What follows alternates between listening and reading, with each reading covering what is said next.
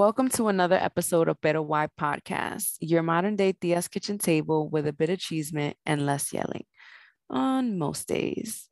What's up, y'all? It's your girl CEO here. Hey, friends. This is Brenda, aka Babs. What's going on, y'all? So, before we actually jump into the fun stuff, we want to announce that this is actually the last episode of our first Dike season. Hey. So, you know, we've uh, we started in December, and we decided that today is going to be our last episode, so that we can take a little break, because you know that that's necessary, and be able to come back even more energized and uh, ready to produce content uh, to share with y'all um, in December. Yes. So yes, me yes, and CEO have a lot of ideas and little mini Mhm. projects.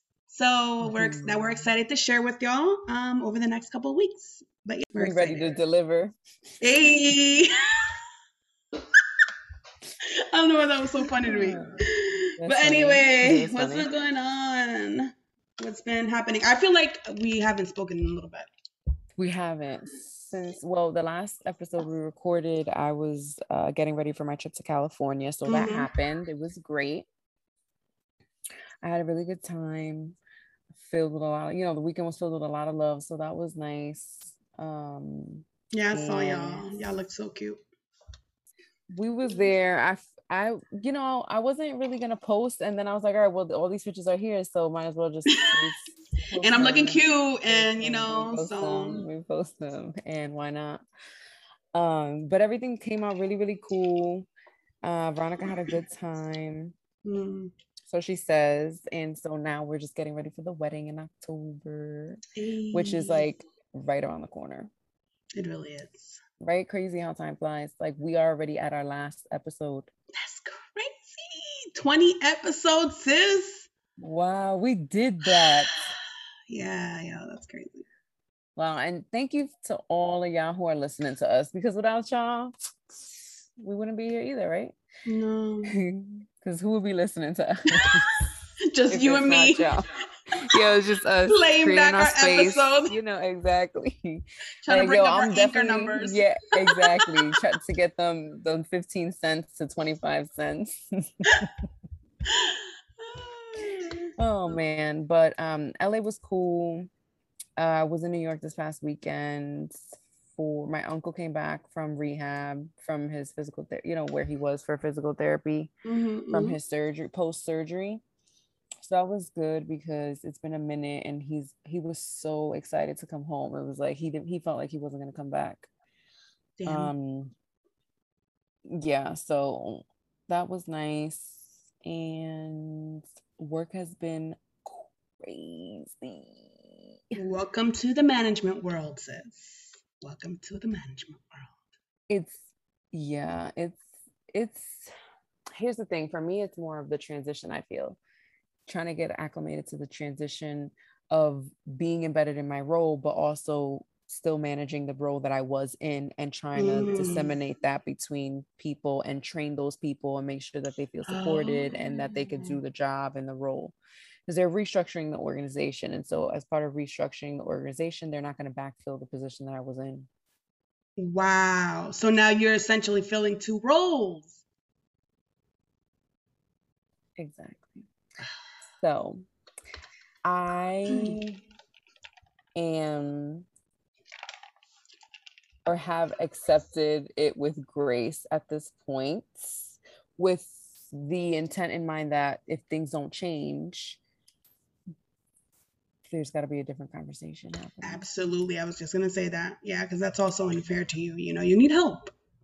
yeah so whether or not anybody feels that my previous job was 35 hours a week or not it's still a bit it's still at least 25 hours of work Yeah. So you're kind of giving me a 35 hour, you know, role, a new role, and now I have another job. Exactly. So it's been a lot of moving parts, you know, me trying to also learn the learn the management style, right? Kind of like embed Mhm. myself and grow and and Mhm. really just kind of see what's happening and how things go. because I know moving as a manager is it, it's a little different because mm-hmm. of the information that you're you're imp- entitled to. So sometimes mm-hmm. it's like mm-hmm. you don't realize that you're in that you hear the information because you're in that role. So it's not necessarily that it's like a broadcast right or that exactly. something you know something that's all people know. So exactly. Yep. Uh sure. That's just one of the things that I've observed, you know, and thinking about things overall. I'm like, oh, okay, well, that's interesting. Uh, but other than that, you know, it's been nice to to have more of a leadership role uh, and feel more connected to a team, more engagement. I think on a daily basis, it was like I had engagement with my previous team, but now it's constant, like back to back to back to back to back. And we had a new staff, like a new hire. So when I got hired, she got hired, and she she's been kind of you know like I've been working closely with her, but very closely you know like she's a new hire so she needs more attention than the others so she's still learning so i'm trying to teach her while learn my role while manage the other role so mm. and still supervise all the other ones. Not that i don't have help but you know still a lot. Yeah it could be on some days. So i've been a little bit like back to back to back at work and um so that's been keeping me busy throughout the day and changing shifts because part of our manager is like our building is going to be open till eight. So I are you going to, in person? So we've been well because of the staff, the staff that I have, they man the the buildings and we have families still coming in for therapy. Oh, okay. So you're not doing you're not doing just tele teletherapy. You're doing like in person. Correct. Correct. Mm-hmm. Because not all kids can handle telehealth. Mm. And it's not appropriate. So they have the option of coming into the clinic and so as a result my team is uh, is the team that kind of manages the building and the desk and um so they're doing a lot of the administrative stuff and they're required to they're going to be required to go in three days a week now. Mm. so. Damn. yeah. I may cut some of this work shit out but we could still talk about it. Yeah. Uh, i mean i i think that hopefully, um, you know, they're able to disseminate all that work amongst multiple people so that way you are not literally handling the work of two people because then that also takes away from you being able to manage people and managing people takes a lot of time because you have to manage people's emotions manage people's time schedules also manage their development coaching and all that so exactly and so i want to be a good I want to be a good manager. You know, I want to be able to support my team. So for me, I'm always having conversations with my team. I'm like, yo, if y'all need anything, just call me. Like, I'm mm-hmm. here. Just call me for whatever. I'm like, we're learning different things. We're going to, you know, we are a team. We're going to learn together because we're also transitioning to a new EHR. Mm, what does that mean? So it, that means that we have one system, electronic health record with all of our oh, patients, okay. and now we're getting a new, brand new. Okay. Um,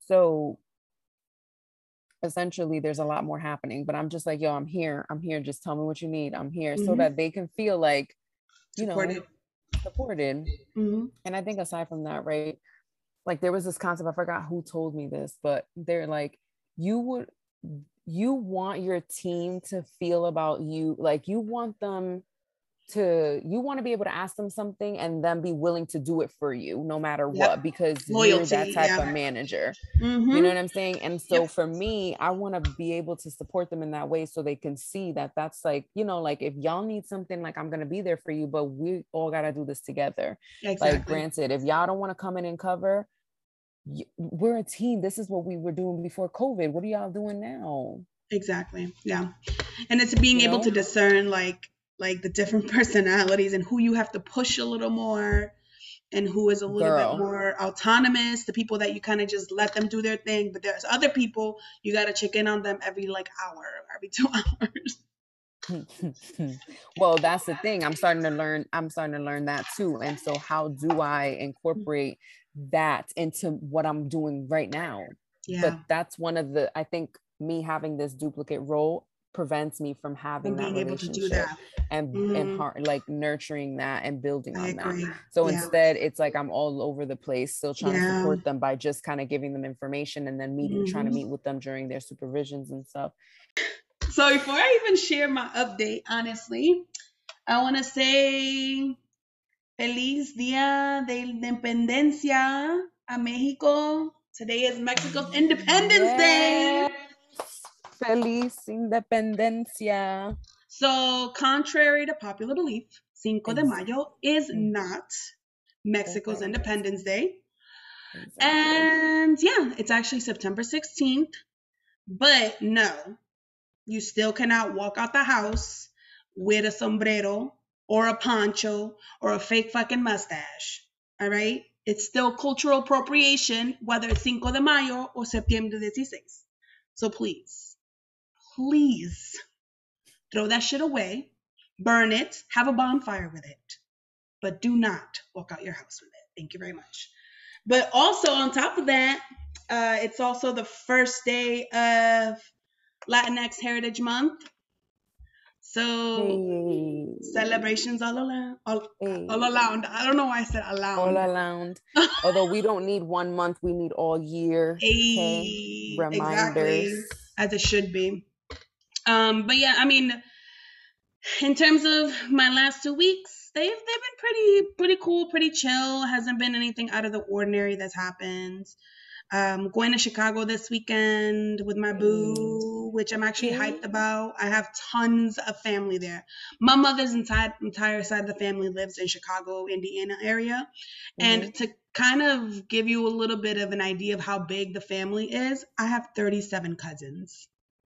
Oh. 37 cousins, and my mom is one of 11 children. So okay. huge, huge family.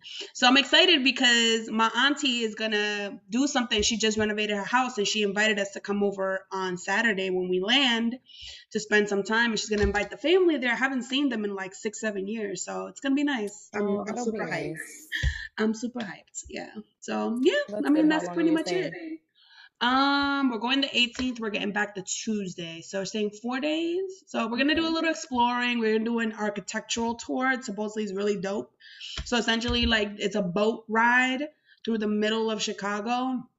And Chicago has beautiful architecture, like the buildings, absolutely gorgeous. So we're gonna do that. Then we're also gonna check out the na- apparently I didn't know this. The National uh, Museum of Mexican Art is in Chicago.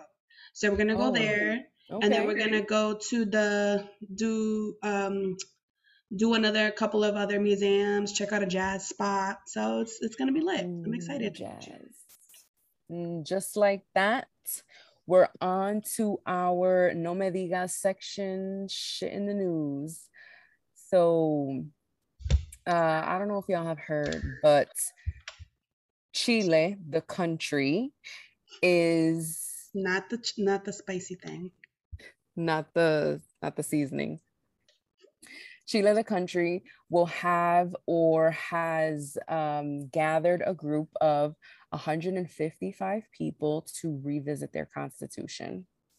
So, why you may be wondering this is relevant? Well, one, because the new constitution established by these 155 people can remove the one created by Pinochet's uh, brutal far right dictatorship.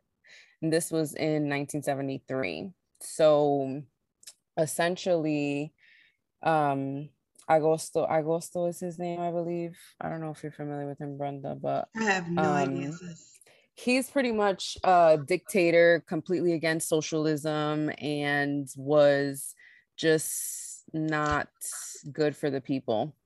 Oh, so Augustus is Pinochet's first name. I know who Pinochet yes. is, but I didn't know that was his first name. Yeah, that's his first name. Yep. It's irrelevant mm-hmm. as. So, you know, he was, I mean, what you would probably compare to uh Cubans. Oh my God, what's his name? Why am I drawing a blank? This is embarrassing. Uh, Fidel Castro. Yes. Mm-hmm. And uh, so the second half of that, more importantly, is that 17 of those 155 people are Indigenous people. So, Indigenous people, uh, I think overall, probably the consensus is that they don't have a voice uh, and and in Chile that is the same for them. So being a part of of these group, right, of this 155 people to change the constitution, at least I think seems like a big deal. Mm-hmm. So historically and even still today, there's this you know significant inequality between the people in Chile, and so much of that prevents people from having access to essential services. So I think this is, you know, I mean, it happens here, right? Mm-hmm. Where people mm-hmm. just don't have access to essential services, but it's it's hap- it's a global issue. Um, you know, we know that obviously this is problematic.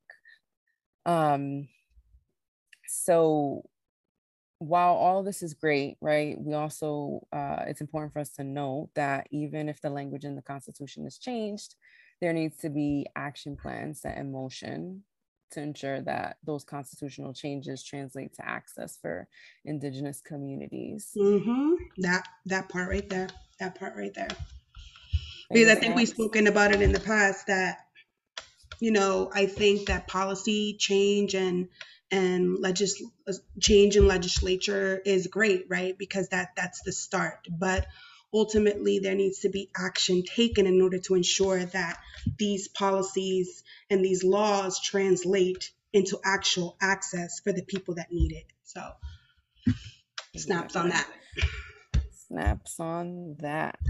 So, what do we need to know essentially, right?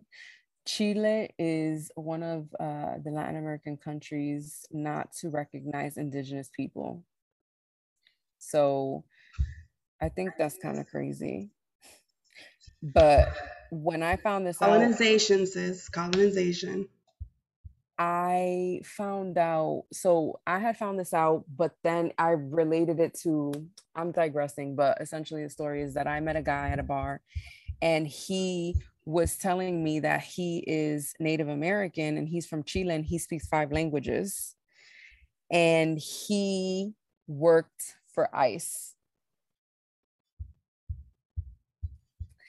And when I find that when I found that out, I was like, I was so confused. I was like, "Excuse me, sir." I'm like, "Can you come over here, please? Because I need to have a have a, have a conversation with you. Like, I need to understand what like I don't have access to people like you all the time, so we need to mm-hmm. have a conversation right here, right now. Like, I need to understand what are you thinking? Like, what what is it that you feel being in this role? And like do you feel good like supporting your own people? And like you know i don't know. I was just it was just it wasn't it wasn't sitting right with me. It was just very different. So um I thought it was amazing. I was amazed by the fact that he spoke five different languages. And he, and of course, it wasn't really the setting because he was drinking and, you know, probably, I don't, I mean, it was just probably not the right moment this the conversation didn't go south or anything. He just explained that it wasn't something that always happened because he was in he was in airports. So i was like so do you deport people? And he's like well if i have to. And i'm like so but he made it seem like it didn't really happen often. And if he was stationed at the airport and this was this was several years ago. This is not mm. currently like he i don't think he was under ice uh when Trump was in administration. So this was some time ago, but it's still, you know, for me, I'm like, so I don't like, I don't understand. Like, yeah, I still kind of wasn't understanding. And he and he might have gone into it, but I can't remember specifically what it was. But I, I can't, if I don't remember, it probably wasn't memorable because I feel like I would have remembered something that important. So I feel like he didn't really give me a response. Mm-hmm. Um, but he did say that he wanted so i'm you know i'm bringing it back to the to what we need to know. He wanted like his um tribe was in chile and he just wanted his tribe to be recognized like his people. And he did share that his people are not recognized like he they pretty much get treated differently you know because of the color of their skin and amongst other things i believe that he didn't share but you know i bring that to i say that to say that this is re, you know like i've spoken to somebody who's experienced this who is an indigenous person actually from chile which you know that was pretty fitting for this conversation. I think it's interesting um, i know that it was a digression but i think it's interesting whenever uh I see a person, and I don't want to just say uh, person of color, I want to make it more specific. When I see a person that is specifically affected by an issue working for the agency that is causing the harm, right? I always find that interesting. And I mean, I, I understand why. Um, I think that there's a lot of internalizing messages growing up that a lot of times pushes people to be in these positions. For example, this particular person that was working for ICE. Um, but I, I, I still be like, what are you doing? But even though I was I, really confused, I under I understand it. Like, uh, I think you and me have talked about this before. Like, um,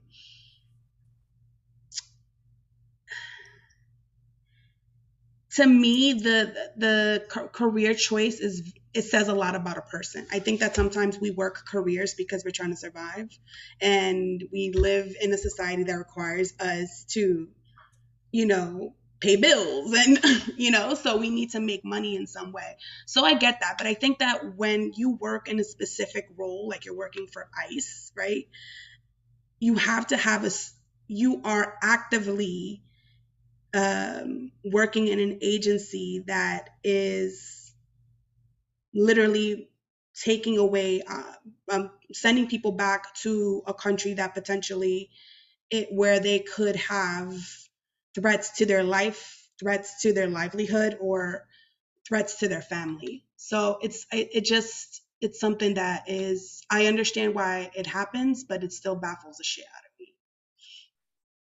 yeah, and I wish I could remember the conversation more in depth because honestly, I asked him if he was born. He like I I was asked, I was interrogating this man. I was like, "Are you like were you born here? Like, do you feel any connection to this country?" You know, trying to kind of understand literally like patholog path, path pathologize it. Mm-hmm. Yeah, like trying to figure it out truly. Like, what is it that he was thinking? And and I like I said, it wasn't the right place because I don't remember, but yeah and when you drink, it's oh. like shit gets mixed up. So yeah. Another another yeah, place, so, another time. Not the place, not the time. But um yeah.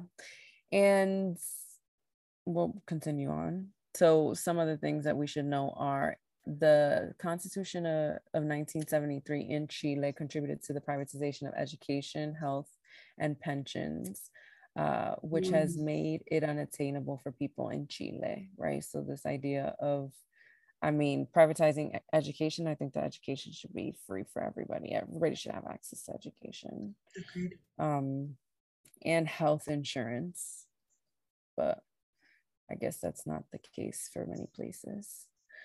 Um, and this shit here just, I mean, this happens here, and but Chilenos are in debt right now or they have been for buying items like groceries. So yeah. people are using credit cards and um, taking out loans to pay for things that we should all have access to, which doesn't seem right. It's inflation. It's it's similar to what was happening in uh, Venezuela, you know. So it's fucking crazy. Yeah. Well, um, before we move on, there was uh, so most of this information I had gathered from uh, this blog that I follow. They're called Aussie News, and they had shared uh, the article of an interview that they did with one of the 17 Indigenous women. Uh, and this one specifically, this woman, her name was Alejandra Flores Carlos. Uh, she was nominated to be part of the Constitution change. And what's crazy is that she was jailed under Augusto Pinochet's rule. So, under his rule, she was jailed. So, under the Constitution that they have, now she's helping to rewrite the same Constitution from which she was imprisoned. Mm. So, the interview really talks about like she speaks about feeling very emotional that this was happening for her and yeah. of course probably never believing that this could happen right yeah Yeah, to go from jail to be able to actually change the constitution of the country, that's that's the That's same crazy. constitution that imprisoned you. You're about to try to change. yeah, So, and I think that you know, it's that's powerful. that's yeah, I think so. Um, even though she did talk about how, you know, there were lack of there weren't many resources provided for these the group of 155 so there wasn't a space for everybody to congregate or gather. So and there Mm. you know there were limited resources but they still had deadlines that they had to meet. So it's like you are not really giving me the resource you want me to do this not giving me the resources and you have this due date and i'm supposed to figure it out so really they're just kind of like saying Mm. here you could do it but can you really Right. right I'd be curious to know more context about uh like who's like who is in a way sponsoring this, like to Mm. know more details. Yeah, I wonder. I mean, I didn't find much of it, but it might be worth exploring. Yeah. So, our Pero Why this week is Pero Why a nuclear family. So, since the concept of nuclear family varies amongst all, we are here today with a friend of ours to discuss our thoughts, feelings, and personal experiences with the nuclear family ideology. Natasha, thank you for being here with us. Hey, thank you for having me. It's been a minute. I know, so A long. hot minute. A hot minute. I want to like. I feel like it's been like ten years Yo, I feel like it's definitely been before COVID. So, how many years is that? for sure. and that was already mad long ago. I And here know. we I. I literally think the last time is that picture that we had with. Be- no, that picture that you had with Bea. That was in the house with the Minnie Mouse. Yeah, Oh my God, how long ago was that? Baby, I was so small. Bea was like two. She's about to be eight. oh wow. There we are. Six years ago. It's been almost 10 years practically. well, how is she all grown up? yeah, she's just. She's great. She's amazing. You still have the pets? I, s- I have one cat. Is it Coco? Yes. Okay. It's my girl. What's up, Coco? I've been thinking about potentially getting a pet, but I don't know. Get a cat. They're so easy. Because they're self-sufficient, but I don't know. There's something about puppies that just like Mm-mm. You might as well have a kid. Yo, oh, that oh, ass. Mm. I be saying that, yo, dogs are needy as fuck. Yep. you know what? And I you think get a uh, cat that does the same thing, like cuddles with you, like on their time, but they'll cuddle with you. They'll meet you at the door. They'll they'll be really sweet. You don't I- need a dog. you know, I mean, I think I think I'm gonna just not do either. That's a good one. That that's I think that's probably what I'm gonna do. A fish. A fish, yes. Not even this stink. well, if that's the case, then Brenda ain't getting no animal because they all stink. Mhm. Well, cats, you know, their litter stinks, but they don't really stink. Yeah, they don't Dogs stink. stink. Yeah, dogs smell all the time, no matter what. Brenda's like, mm, I don't know about that. How often do you get close to dogs, Brenda?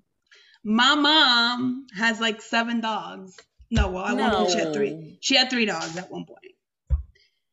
So That's inflation right there. that is inflation. Ah, you gotta laugh. hey, that's all we could do. It's the best time. Um, all right. So let's just start off by like sharing what we feel like what our definition of nuclear family is for us personally, aside from like what we know and have ex- experienced. Who wants to go first? Not everybody jump. You go first, Theo. Wow. wow, wow, wow. All right, cool. So I'll go first. So essentially, my definition has just shifted a bit. Um, I feel like the concept I grew up knowing versus what I feel is my nuclear family is very different. Um, and learning more about the history of what nuclear family, you know, what it was or and what it is, um, I think that essentially what I found out to be was that there might have been a misrepresentation of what the common type of family may be, right? So um, we have been misled to believe that the nuclear family is a mom, dad, and a child, right? That's what at least I think that when people I like assume a nuclear family, that's what they're thinking: mom, dad, and kid or children. Um, and I feel like that is the most common, or at least I thought that that was the most common. But in fact, that is not it. It's the extended families that are more common. So I mean, I think of my family and and my friends' family, and I know very few people who are in that historical traditional definition of a nuclear family. So, and I had to take a step back and think about that because I'm like, oh shit, like all of my friends and my like we are all uh, like our nuclear family is our extended family. It's not having a mom, a dad, and a child. So, when I think of my nuclear family, I think of my grandmother, my uncle, my extended family, people that I lived with, that I was raised with, you know, my mom at the time, it was my stepdad. Um, so, and I think that, yeah, I think for me, that's kind of, that's what I feel. But I never thought of it as like for me personally, like my nuclear family, I never thought of it as a mom, dad, and a child. Like I always just thought that my immediate family was the nuclear family. Like the normal, the the normal the way that's supposed to be. Yeah. Yeah. I grew definitely grew up in a traditional mom, dad, and children household for sure. Middle class. Um we didn't have all the money in the world, but we had enough. We weren't needing for nothing. But nobody, none of none of my family members lived the same way that I did. Um, I think that the reason why it's so common, like the mom, the dad, and the like, that's what people usually aspire for. I think that's done on purpose. Like I think that we are taught that this is how a normal family looks like because uh, the nuclear family in particular supports capitalism. Like it it creates a hierarchy. The dad goes out to work. He's the the uh, breadwinner. He controls the household. The woman stays mm. home and she takes care of the children and that's how it's supposed to be and that's how it was meant to be. And we kind of still we're still we're still in we're directly in that, but we do we are because men still make more than women. Like there's mm. there's no maternity leave, so a lot of women are they have to stay with their husbands when they don't want to because what are you going to do you have a child now so you can't leave you don't you know what i'm saying like it's mm-hmm. mm-hmm. it's um it's still we're still we're still like drawn to that traditional nuclear family because um, it supports it supports capitalism and it supports misogyny and it supports heteronormity it supports all that stuff. We weren't taught like oh you can be in a you know when you could be with a woman you could be with a man you could be with whoever you want. You don't have to be with anyone. You could live with your friends if you want to. You could live mm-hmm. with by yourself. Like you don't have to have kids. Like none of us were taught that. We were all taught like, okay, you grow up, you get married, you have kids, and, and that's, that's, the only way to be. That's right. everybody. Yeah, and it's like that's not everybody's story. yeah, exactly. yeah, everybody's journey is different, and yeah. it's funny. It, it's it's I. It, I'm really glad that you said that. Um, that the term and the concept of nuclear family supports uh, or is a, is a vehicle for capitalism and misogyny and heteronormativity, homophobia. And I feel like a lot of times mm-hmm. people don't realize that. So that's why mm-hmm. like even even referring to my family as a nuclear family because I did grow up in a traditional family. And my my mother, my father, I'm the oldest of four, so I, I did grow up that way. But I um I don't I don't use the term nuclear family because nuclear family to me is a buzzword that's right. utilized uh, a lot of times by people that want to to push uh, misogynist uh, concepts of ways, ways of living. Like mm-hmm. that's that's what they use, right? They say that this um this is actually something that I heard recently that um that the uh, the LGBTQ community is uh, threatening the nuclear family, mm-hmm. and it's like, you know, there's there's, yep. there's there's so much there to unpack, but I guess I go back to say that when I think of the the term nuclear family, that's the first thing that comes to mind. I'm like, it's a yeah. buzzword, you know, and a concept that's utilized as a vehicle to promote all of these isms that right. you know um, are so incredibly harmful. Also i don't think that what's talked about enough is the nuclear family in most cases does not work.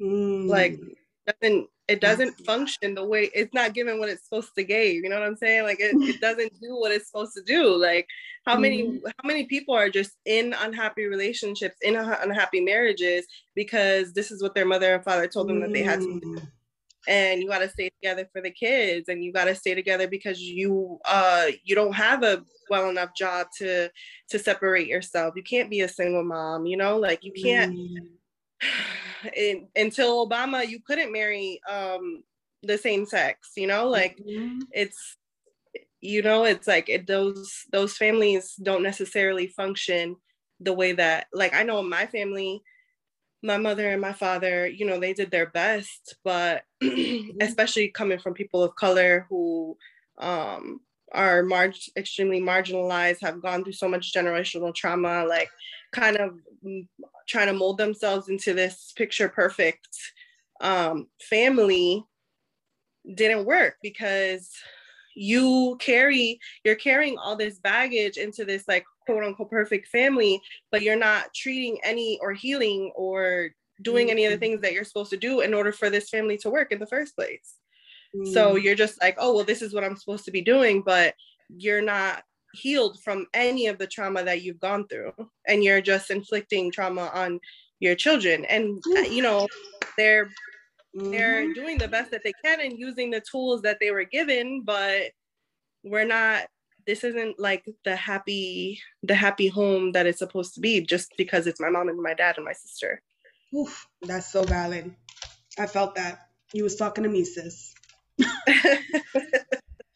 I felt that. So yeah, like my mom, and then specifically with my mother, my mother worked a lot. Like she worked a lot. I never like I was mostly with my father and my mom was always at work. And when she came home, she was stressed. So everybody got to be on their best behavior when mom's home.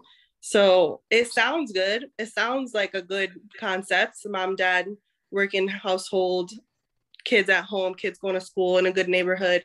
But like I said, it doesn't work for everyone. No, doesn't always function the way it's supposed to. And how you know they're trying to like push everybody to this this ideal and no one's no one's uh really ready for that yeah i also think that that trying to fit all family structures into this traditional setup also is harmful because what happens is resources are created, legislature and policy are created to fit only this particular type of family. Exactly. So what happens when you're not there? You can't share healthcare because you're not a traditional family or you right. don't have access to certain certain resources because you don't fall within that traditional family. So it's like you're almost forced to have to live in that type of setup. Uh, yeah, wasn't it not too long ago? I remember my coworkers talking about this that in order to um get wel- welfare or something like that or sectioning you had to it, it, was either you had to have a man living there you had to have a man not living there i, I don't remember what it was mm. but i remember saying that the man somehow had to be either absent to get welfare or mm. had to be there had to be evidence of a man there i can't remember i can't remember what it was but it was it particularly affected um communities of color yeah, of um, course. but yeah, you're right. Like legislation, less legislation, it only supports these kinds of families. Mm-hmm. That's a good point. Can I also add that the idea that it needs to look this way or a certain way takes away from the fact that we don't normalize having a village to raise our children. Mm.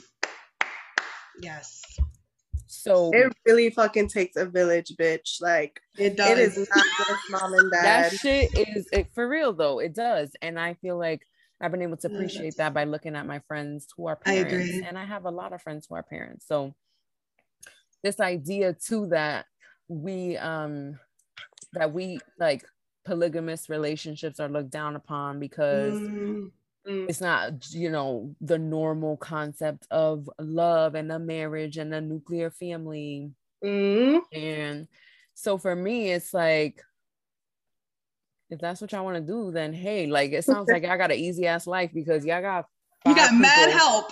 I got I could go real. out if I want to. Okay, I could take a break. All right, I could come over here with my girl and just have a seat. Right, y'all could take care of the kids. We come back. it's so that's the point. Like I literally wouldn't be able to do and be where I am without my family and my friends, my girlfriends. Like when we're all together and we all have our kids, like we parenting, we're all parenting, you know? It's not like, oh, you parent your kid and I parent my kids and you don't let your kids do that. Like, no, we're all together, like, hey, hey, hey, you know, like we're all parenting each other. We all got each other's back. Like my my cousin just had a baby and she's going through like the, uh, the postpartum depression and we're all mm-hmm. there. Like she doesn't have her baby daddy around so we're all there. We were all there. Like we, we got you girl. Give me the baby. Go go take a shower you know? Like we're that's beautiful. And what do you have like if you don't have that the nuclear family i feel like doesn't support that. They don't support mm-hmm. having those fam like how many how many friends how many stories do you hear about wives and husbands losing their friends losing their family because they're so caught up in their own situation that they have that they don't even hang out with their girlfriends or they don't see their mm-hmm. you know they don't see their friends or any of that that happens a lot because you're so yeah. caught up in your marriage and your kids and it's like yo that sounds fucking miserable i can never i would never i would never be able to survive no. I would be so miserable. I would be like, yo, I'm about to kill myself. I'm not doing this no more. you know what's you know what's funny? Like uh I think that you brought up a good mm-hmm. point, and I think we've mentioned this in like multiple episodes in in different contexts. But like the this kind of extends to considering friends, family, and also giving them that importance. Because I think a lot of times people people put uh, relationships in, in a hierarchy almost. So like for me, and this is something that I love about my partner, because when I told him this, he didn't react in any type of way. He was just like, okay, cool. I was like, I'm just letting you know that getting into a relationship with me, like my friends are incredibly important to me. And I will make an effort to see them as much as I make an effort to spend time with you. So I just right, need you right. to understand that. And that like, is okay. so that, that's amazing because you need that like you're those are just those those relationships are just as important as your romantic relationships. Mm-hmm. because mm-hmm. your romantic relationships won't be shit without you know your support system. Mm-hmm. someone to tell you yo he's fucking up or yo you're fucking up you know? Like you need that you need that in your life. And if you don't have that what are you gonna do? Yeah exactly. Exactly. And if you don't have that then y'all both just kind of going through it and not knowing like i don't know it's just you need that it's so important 100% we just got to normalize that continue to normalize that right facts i think we're i think our generation is trying to trying to our generation and gen gen z yeah, trying to get away from that shit. If you don't want to be a mom, don't be a mom. If you don't want to be straight, don't be straight. If you don't Mhm. want to be fucking, if you don't want to be in a relationship, don't be in a relationship. Like, I agree. it's okay. You will be all right. And that's actually a good segue to the next question um, in terms of like how expectations have changed. Like um, our generation is making these changes and and shifting like society standards, but how do we feel that expectations were set by our elders and parents or and or imposed on you when deciding to establish your own family so in terms of like the nuclear family or traditional types of structures like how did that affect uh, us in, in creating or wanting to create those families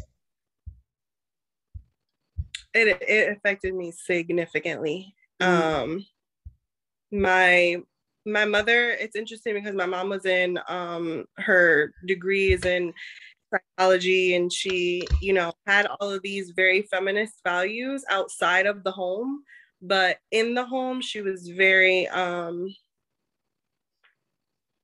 how do i say it she wasn't passive but submissive she still Submissive. Mm. cooked she still did things for her husband she did she still like whatever her mother taught her how to be is how she was Mm. even even if she held all of these feminists which is fine if that's what you want to do i don't Mhm. necessarily think that's what she wanted to do um but um so that is how i grew up like you're supposed to cater to your man you're supposed to um have a husband you're supposed to have children you're supposed to um fit into this little mold that Mm. American values have pushed upon us all. Um, and I think that if I didn't grow up with that and I did have freedom the way that I'm raising my child to be, I think my life would have went a lot Mm. more different.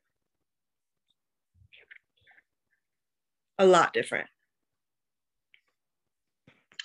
It's funny because I feel like for me, it caused me to completely rebel against everything. Mm, yeah, some people So- that's a that I have some people. So I feel like it made me like, no, and, and see, you remember, even as early as like two years ago, I was like, fuck that. I don't know if I want to get married. I don't want no kids. You know, I'm not cooking for nobody. don't tell me to do Hell nothing. no. Yeah. I come and go when I please. These are my friends. You better like them or not. yeah. So I feel like it pushed me to be, and I feel like I've gotten to a place where I can, I can look at these, uh, I can look at these things more subjectively for myself and realize if it's something that I truly want and kind of remove that that that block that was that was essentially pushing making me push all of this away just simply because it was superimposed on me right? Mm, so now i'm like you know i do want to get married. And i and i think that i've always wanted that but because it was pushed on me so much i was just like no i don't want to. Like i don't want it.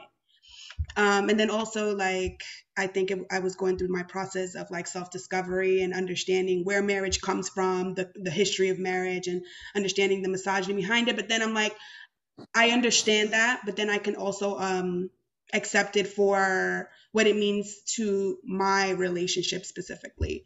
So and we can def- redefine that. And the same thing with kids. Now i'm like maybe. I'm still not 100% but now i'm at a maybe. And uh, and then I also started to realize that you know what, me doing these things for my partner is is not a bad thing. It doesn't mean that I'm submissive. It doesn't mean if it's something that I want to do and it works for our our situation. So to give like a more specific example, like I work from home and I do cook most of the time because I work from home. My partner works in New York City. He doesn't get back home till late, maybe 7 7:30. So he doesn't expect it. And I think that that's the beautiful thing. He gets home and I'm, I'm like, babe, I didn't feel like cooking today. He's like, it's all right. I'll make a peanut butter jelly sandwich. I'm like, fantastic. And I think that that is what made me shift my thinking too, is like meeting someone like him that is not like, you can I do it for you because I love you and it works for our situation because I'm at home. You know what I mean? Like it just makes sense for me to do it. But I know that he doesn't expect it. So it's not like a, a gender role type of thing. But but yeah, I think that that's how that kind of affected me and how I ended up maneuvering through life because of it. Yeah. Nah, girl, I was a pick me ass bitch. I literally, I literally would be like, nah, she don't do this, she don't do that. She not a good girlfriend, and she's not gonna be a good wife. She's not. And I used to judge people, and I used to say the dumbest shit. I used to just be a whole pick me. And now I got the life that I was thinking I was gonna get, and I'm like, this is not the greatest. That as great as I thought it was gonna be. and then if you really think critically, like if you're forced to think critically at a younger age mm. and be mm. like, is this really what I want? Do I really want this? Like, and think think things for yourself, like what you want yourself you like i said you you would probably have been in a relationship earlier you would have been like all right yeah this is what i want this yep. is this is yep. the this is the life i want to live and with me i would have been like i don't like i'm gonna be a hoe. I'm not gonna be with no man. I'm not gonna have no kids. I'm gonna be mm-hmm. living my best life. I'm gonna be traveling the world. You know like i would be the total opposite of what mm-hmm. i am mm-hmm. now. But you're not you're de- depending on your it's just depending on your um, upbringing. And it was very traditional and it expected me to be traditional. So i was like okay i guess what do you think uh, what uh, shifted your thinking having a child ah. yeah i think after having a, a kid i think that it it brings this like it kind of puts like a expiration date on your life kind of mm. like you're just like wow um life is not long and you're just like this is i don't know because something about having a child just makes you realize like you are like this shit is life is fucking real and you don't you're not you're not going to be here forever mm. um and because of that it just it shifted the way that i just view the world the way that i want her to view the world the way that I mm. want her to live. Um, I want her to be her authentic self and live the life that she wants to live because Beautiful. When and when you think about that, you think about yourself and how much you didn't do those things. Mm. At least in my in my um that's valid in my situation. Yeah.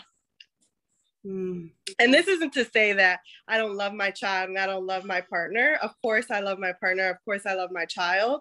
Um, but like I said, I would just, if I didn't have the upbringing that I did and I was just more mm, in touch with my own mm-hmm. wants, my own desires, um, shit wouldn't look like this. I also think we need to make space for that to be okay to say. Like, mm. You know, mm-hmm. like you can express that, you know, I wish that I would have done these certain things and still be an amazing mother, partner, still love your child, still love, you know, uh, the person you're with and uh, be able to kind of work through these things, you know, and have these conversations. I think that yeah. that we definitely need to make more space for that. I completely agree. I agree. Um, well, for me, it's changed. I mean, it affected me until I was like in my 20s because that's, yeah. I mean, I came out then, you know, yeah. I would have come out sooner if um those ideals of what like a nuclear family looks like. Mm. So I was confused for a lot longer, just avoiding all those signs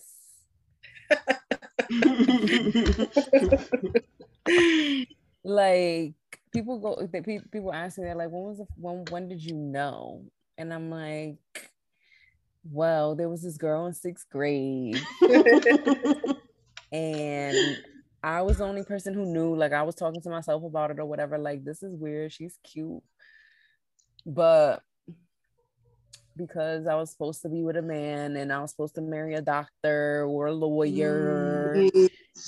That's another layer too, but that's for another. so, I mean, you know, I think it's funny because I think about like even what homo- homophobia looked like in my family. Mm. And I feel what I could recall is not too much discussion around it, but using like derogatory words, slur words, you know, mm-hmm. like F A G G O T. I don't like saying it. That word, or when, um, because I was raised in a Spanish household, they would say pato a la, mm-hmm. and you know, those types of things. So, um, and sometimes it would be like there would be jokes like oh like you like be like about being gay or whatever so it was kind of like having like a negative connotation to it mm-hmm. so that was never my concept of a nuclear family like i could never think that i was ever going to be like have a nuclear family to be like my my person is going to be a woman and like i'm going to mm-hmm. have a child and like this is what our family is going to look like so it affected me until like some days, like not so much now that I think about it, like it, you know, like I'm happy, you know, with the idea of what I know that my nuclear family, quote unquote, nuclear family, the concept of whatever that is, or what my family is going to look like. And I'm like, I'm okay with that, you know, like I don't think about the other stuff but when I came out, everything was fine. Essentially, I didn't really get a chance to come out, but that's a different story. so I was kind of like out, and then I had to have I had the conversation, but not really with my mom. Um, and she is very loving, like you know, like I am the light of her life. So I could not do any wrong. I could probably kill somebody and she'd still be on my side. That's so with that being said, she was just like overly like, oh my God. And it wasn't ever like, oh, you have to be this way. This is what your family needs to look like. Mm you know it was never that once it was out in the open you know it was just it was just um i didn't really like talking about it with my mom because she's just my mom so she you know it was just one of those things where it was accepted you know and mm. any person that i brought in which was not many she was you know she was really open to and met and was fine with so um, That's good. Awesome. Yeah. As long as you felt supported, you know? Exactly. Yeah. I mean, I feel like I, regardless, I guess if if she wasn't supportive, then it would have been a lot harder mm. to reflect on what it is that I wanted. Um, it's interesting happens. It is. Yeah, it's like it's interesting how the the views of for instance your parents can affect your like life choices you're like okay well i feel like a lesbian but my mom don't want me to be so am i really a lesbian? It's like yeah you are. Yeah. That's so true. I'm pretty sure you definitely have something going on. You ain't you you going this way a little bit. You about to you about to go around the block. Um but but that's a real thing you know that's that it's affects true. so many people and i think specifically in the lgbt community even people who want to be in interracial relationships mm. something similar like that you know facts mm. um but yeah i mean now i just feel excited to find out what my ultimate nuclear family is going to be because i am I've always been traditional, like, you know, one person like one person relationship type of situation. But now I feel like this concept of an extended family just seems like so much more of a better idea. I feel you, girl. Yes. so I feel like I would what? Are you coming out to us as a polygamous person? no, because I've done nothing of the sorts. Like I don't even know what that would even look like. I'd be like kind of just it's kind of like coming out, right? You kind of like not really sure how you're gonna be or whatever. I think I don't know. I love I that just, journey for you though. I think that's great. So what I'm really saying is that I'm open to the idea if it was there. You know, like I'm not sitting here looking for it, but I'm saying that I'm open. Mm. I'm taking applications. A blended you, families. You conduct an interview. Y'all want to do the interviews with me? yes. we'll make it like one uh we'll even like set up like a little room with like tables and shit. Breakout rooms. The one, thing you the one thing you got going for you is there's gonna be no men. So yes. Yeah, well, I don't want none in here. We there those ain't they ain't allowed. There you go. Them. They don't. Yeah. They get a separate waiting room. that that that that's that's definitely a plus. definitely. As someone that that that dates men, yes, that is definitely a plus. I know exactly. exactly. That's I always tell people that's my that's my weakest characteristic is liking men. Yo, that's what my gynecologist says. She's like, you don't want to do that. She's like, they they're infested because they carry, you know, a lot of bacteria and diseases. Is what she says. They carry more than that. she was disrespectful for that. I was caught off guard when she said that. I was like, oh, okay, you're that type of uh, open forwardness. Okay, we here for it. She's all up in there. I'm like, all right. um, all right. So let's see what else we got here. Um, well, I think we talked about this really the concept of nuclear families playing a role in establishing toxic family dynamics right? So okay. that speaks a little bit to us kind of being in spaces or being with people or being in situations that we may not feel is right for us. But aside from that, have you all experienced any other types of toxic dynamics or are aware of any? Mm. I think my relationships have been toxic, except for the one that I'm in now. But before that, that and that was a fluke. I just ended up having like being in a relationship with somebody who just so happens not to be mm, uh, emotionally abusive.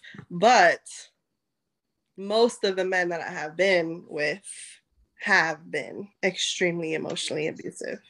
And I think that is because of my upbringing um, and how I um, learned what how I've learned to be in like how I learned what not what love is, but like how love feels, I guess, mm. or what love is supposed to feel like, or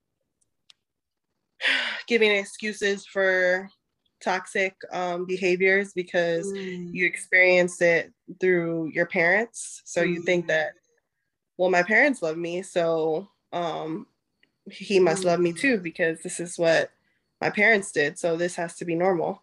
Mm. Um, so yeah, it definitely has affected my relation, even my relationships with women that I've been with have been the worst. So I think that it's it's interesting how you just recreate your own trauma in ways. And it's it that actually just reminds me of the i think that one of the the toxic dynamics that just comes to mind is this concept. And i think it's it's even more common in in families of color because the family is so central to survival is this mm. concept of of unconditional love right? Mm-hmm. love should be conditional. Agree unconditional love should not exist right? Agree and i think that also contributes to like this feeling of entering relationships that are abusive and thinking you know what?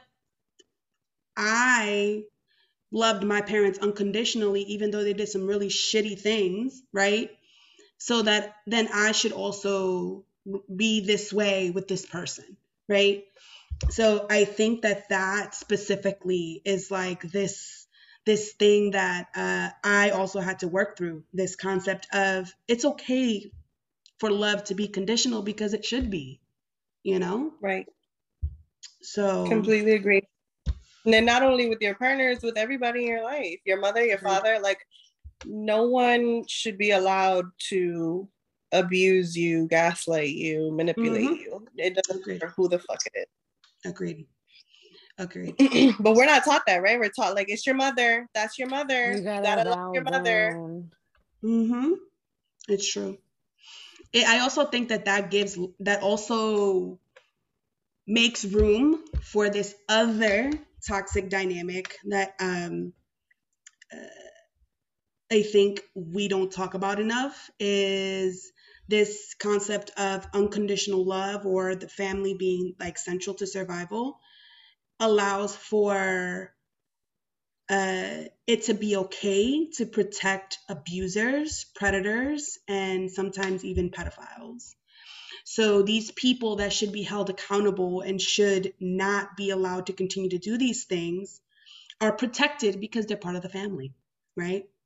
so mm-hmm. that these these people continue to cause harm right and sometimes even in um sometimes even in in situations where maybe the person the individual that that caused the harm the abuser the the predator is no longer associated with the family it's not acknowledged that that person was who they were so i think mm-hmm. that this this this all kind of trickles down and creates a space where that is okay or that just is too fucking common right like not naming that this person caused so much harm to so many people in the family and and allowing for them to either continue to to to bring the harm or once they're gone their memory continuing to be almost like uh, protected as if they right. never caused the harm that they did you know it's interesting because that that burden is always put on the women the women mm. are always to protect the men mm. and any in any and every situation and it's because of the nuclear family you know like the man was a breadwinner winner the the man um t- protected the home so don't like you kind of all the bad behaviors you kind of gonna look the other way because mm-hmm you have to accept it in one way or the other.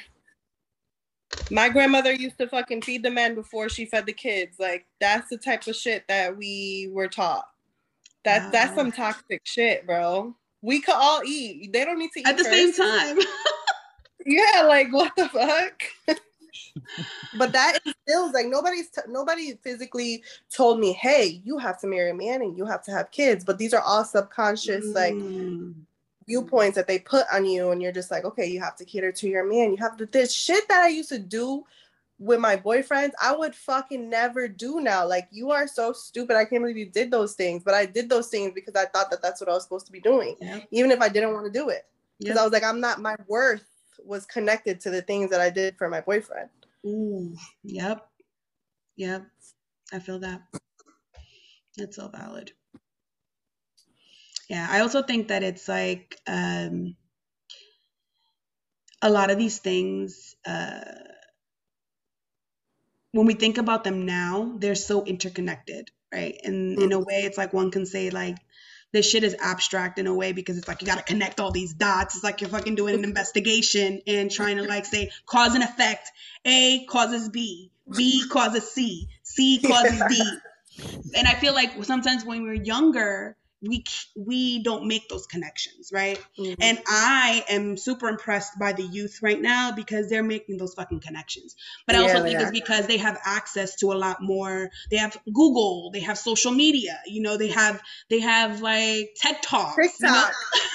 TikTok Fucking Yo, that and all these things where they can learn these things. But I feel like back then, for us, and imagine even for our parents, the our our, our matriarchs and and the women that came before us, they didn't always have access to this information. So it's like it was it's it was harder to like make the connections. Like oh shit, like I'm literally uh contributing to my own oppression. So right. yeah, it's crazy. contributing to their own oppression and then and not but but also and like living in like imagine their lives like let's take Yeah. a moment to think about how fucking miserable that must have been you know Yeah. like raising children and never getting like the flowers that you deserve like Mm. yeah. And it, it makes and it, and it also gives not that it justifies but it also it makes sense why so many women try to align themselves with patriarchy and misogyny because that's what they feel the safest Mm. oof, yep, that's real. That's valid. That's that internalized misogyny. It's so true. Fucked up. Yeah. But I love it. I love that like we're now able to kind of have these conversations. Like these and not like Seal will tell you, yo, these conversations, these shits like energize me and just like reinvigorate me and have me thinking. I love this shit. and so you'll be like uh-huh okay brenda Yeah, okay, Brenda. I'll be listening, you know, just soaking up all the information. You know, But you know what, though? I- be passionate. I think we balance each other out because I'm like really extra and just sometimes sometimes intolerant to be intolerant of intolerance. I mean that's that's just that's just it. I'm like no fuck that that's not valid. I don't give a shit. Not everybody's uh, um entitled to their opinion.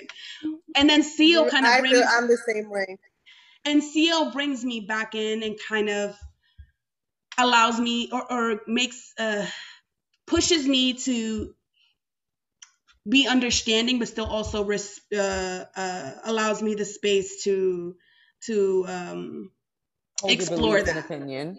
and Yeah. right, Right. exactly. So i think it's it's it's a it's a good balance. Because Yeah, imagine it if we were both, hard to we were both like this. It's hard to get that though. It's hard to um it's hard to like see the other side sometimes. Like Yeah, it's hard to be like to to even think about like the other side. And it's good to have other people around to be like no well like think about it like this. Yeah. and but yeah i'm the same way. I'm so rigid like nah fuck that. No if you if you fuck with that i don't fuck with you. Like very much like that. Pretty like, much. You and but the thing is, is that literally like y'all two together, like there ain't no gray area. It's black or white. That's it. yeah. But y'all two together are scary, powerful ass women. I can't. Everybody move out the fucking way. Y'all beat. Y'all better not even try. love it oh that's hilarious Um. Well, I mean, we sh- we can ask this last question, or we can keep on going to the rest of the episode. How are you on time, Natasha? i'm good i don't have anything to do Okay, cool. Cause this question's for you, girl. Mhm. So this is specific to you, and really as your role as a speaks to your role as a mom. Mhm. So, how did you establish the definition of nuclear family for her? And does she ask questions about different types of families? Does she talk about her own? Um, Mm, I make sure to let Bea know that there is a thousand dif- different types of families and what they could look like. Always to the point where she's like, "All right, mom, I know." Like she's like, "I I know." Like today we're at Target that's so and she cute was like, "Let's go to the." We were getting her friend a toy, and she's like, "Let's go to the girls section." I was like, "You know that?" She's like, "Yes, mom. Girls and boys toys are the same. I know.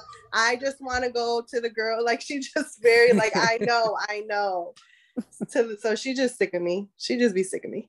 But at least she knows, like, yeah exactly she normalizes. She normalizes it all, but she just be sick of me saying it all the time.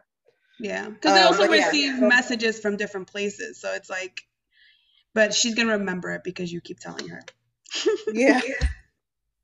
Yep exactly. Because you're right yeah like she's she's hearing boys and girls and she's not hearing anything about the gender binary or nuclear families or families in general and how different they could look. If you read a book it's always mom and dad and kids so i buy her books. I um i just i'm i'm always trying to keep those messages. Like there are my cousin is a lesbian. She's getting married to a woman. Like and she thinks that's that's the normal thing. She doesn't think anything weird about that. Um and when i ask her about school like i'm like do you like any boys or girls? You know like I love that. She's like, no. Ew no mom. I don't like anybody She's cute. Mom, no one. Stop asking.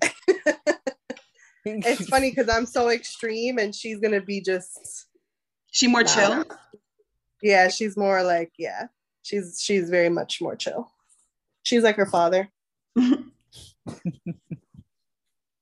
That's cute. But yeah, she's not gonna know about. I I don't want her to think that this is how it's supposed to be. Also, my parents are separated now, so she sees a divorce. You know, like having Mhm. mom over here and dad over there. Like she doesn't see anything weird about that. Like it's just subtle messages that they get that normalizes the way that they view things. I agree. Yep. I also think it's really great that you you started young with her because I think a lot of times uh, with other parents that I've had conversations with, um, they they essentially say that oh my child is too young, like I don't want to talk about those things with them, regardless of what it is, and you know whether you're talking about gender identity, race, any type of of uh, topic that is is critical it requires critical thinking. But i think Mhm. that kids are capable of that. And it's like if you don't talk to them about it they're going to make up their own narrative based on the information they receive externally. Exactly. So That's so true. And there's always age appropriate ways to talk about things. exactly yep there's not you know you could start as as soon as they start to speak even before they start to speak there Mhm. you read books you can read about how to normalize all of these things that are not spoken about like in Mhm. the, the smallest the littlest way like um last year she got a um elf on the shelf and Mm. Me and it, and it if you have you ever seen the elf on the shelf? Yeah. yeah. It's an elf. It's just an elf. So i remember being like um we have to name it. He has to give they have to give like a name for it introduce themselves. So i was like what if i would make the elf a non-binary elf instead of a boy or girl just being non-binary and giving him a, a gender neutral name so i did and i said i wrote on the note i said hi my name is perry. I'm non-binary. You can say she she or they are my pronouns blah blah blah blah, blah. That's and she so was like, cute. Yeah so she she wanted to say she because she thinks everybody should be a girl so she she called her she. But um now she'll say like or mommy they could be non-binary like perry. Like she'll say stuff like that now so, so yeah cute yeah I love that. I that. love um, that. ways that you can instill these like narratives in their brain like not everybody's going to be a boy or girl like you know everyone's going to be different You know what gets me when people, and maybe some people will disagree with this, but what I've experienced is that it's okay for a husband and a wife to kiss in front of children, but it's not okay for same sex couples to do so. it's just homophobia So plain and simple plain I'm and like, simple literally um, okay, well, these are not the type of situations that kids should be around. We should be teaching them that this is normal. Like, it's okay. It's not a sexualized, demonized, you Right. know, activity that shouldn't be done. It's a, you know, aff- affection. It's what you do when you, you know, maybe. or when you see somebody or love characters on. TV and God forbid they come out as gay, everybody has a fucking issue with it. Like, oh my God, no one can see a gay person. It's going to make my children gay. And it's like, have y'all seen Cinderella? Have y'all seen Snow White? Have y'all seen like everything is heterosexual and there's still gay people. So we're all, we're good. Nobody's going to turn your children gay. Stop it. oh man, that's real too, though. Facts. Crazy. Well, that wraps us up. Natasha, thank you for hanging out with us, girl. Thank you for having me. It was amazing. Yes, this was an amazing last episode. I loved it. So, this is our last episode of our first season until next year. Oh, next wow. Year. Y'all taking a break? Yeah. We're taking a break. I mean, you'll see us, you know, watch yeah, out for us. Active. We're going to do a couple little things over the next couple of months. But in terms of recording episodes, this is the last one for this first season, first 20 episodes. Well, shout out to y'all. Y'all doing great things. I love it. I love to see it. We're trying. A little something light, a little something light for y'all. definitely, definitely want to have you back. To we have a lot of different topics coming up, and I think that we could really use your insight in some of the other things we're trying to talk about. Yes, I'll be honored. Thank you so much. Yes. All right, y'all. So now we're moving on to our last segment, which is our Women Crush Wednesday. And actually, this one is a little extra special because it's the first time that we have featured a young person, a child. Uh, uh, their name is Adhara Perez. Adhara is eight years old and from Tlahuac, Mexico. At only eight years old, she boasts an IQ of 162, which is two points higher than both Stephen Hawking and Albert Einstein. Uh, she is currently in school pursuing two college degrees in industrial engineering and astronomy and hopes to be an astronaut with NASA. NASA? NASA? NASA one day.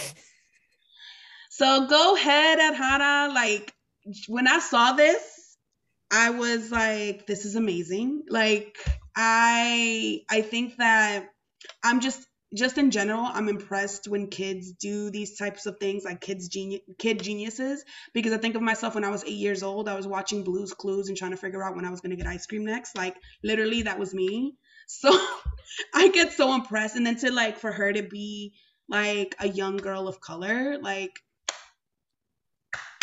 so you know, I'm glad that y'all talking about her too because you know nobody's gonna be talking about this. Yeah, no. and honestly, that's what we that was the purpose with our this segment. We wanted to try to highlight people that are not just like people that are super famous. You know, we wanted to highlight everyday people that were doing like really dope shit, specifically women and girls of color. So that's amazing.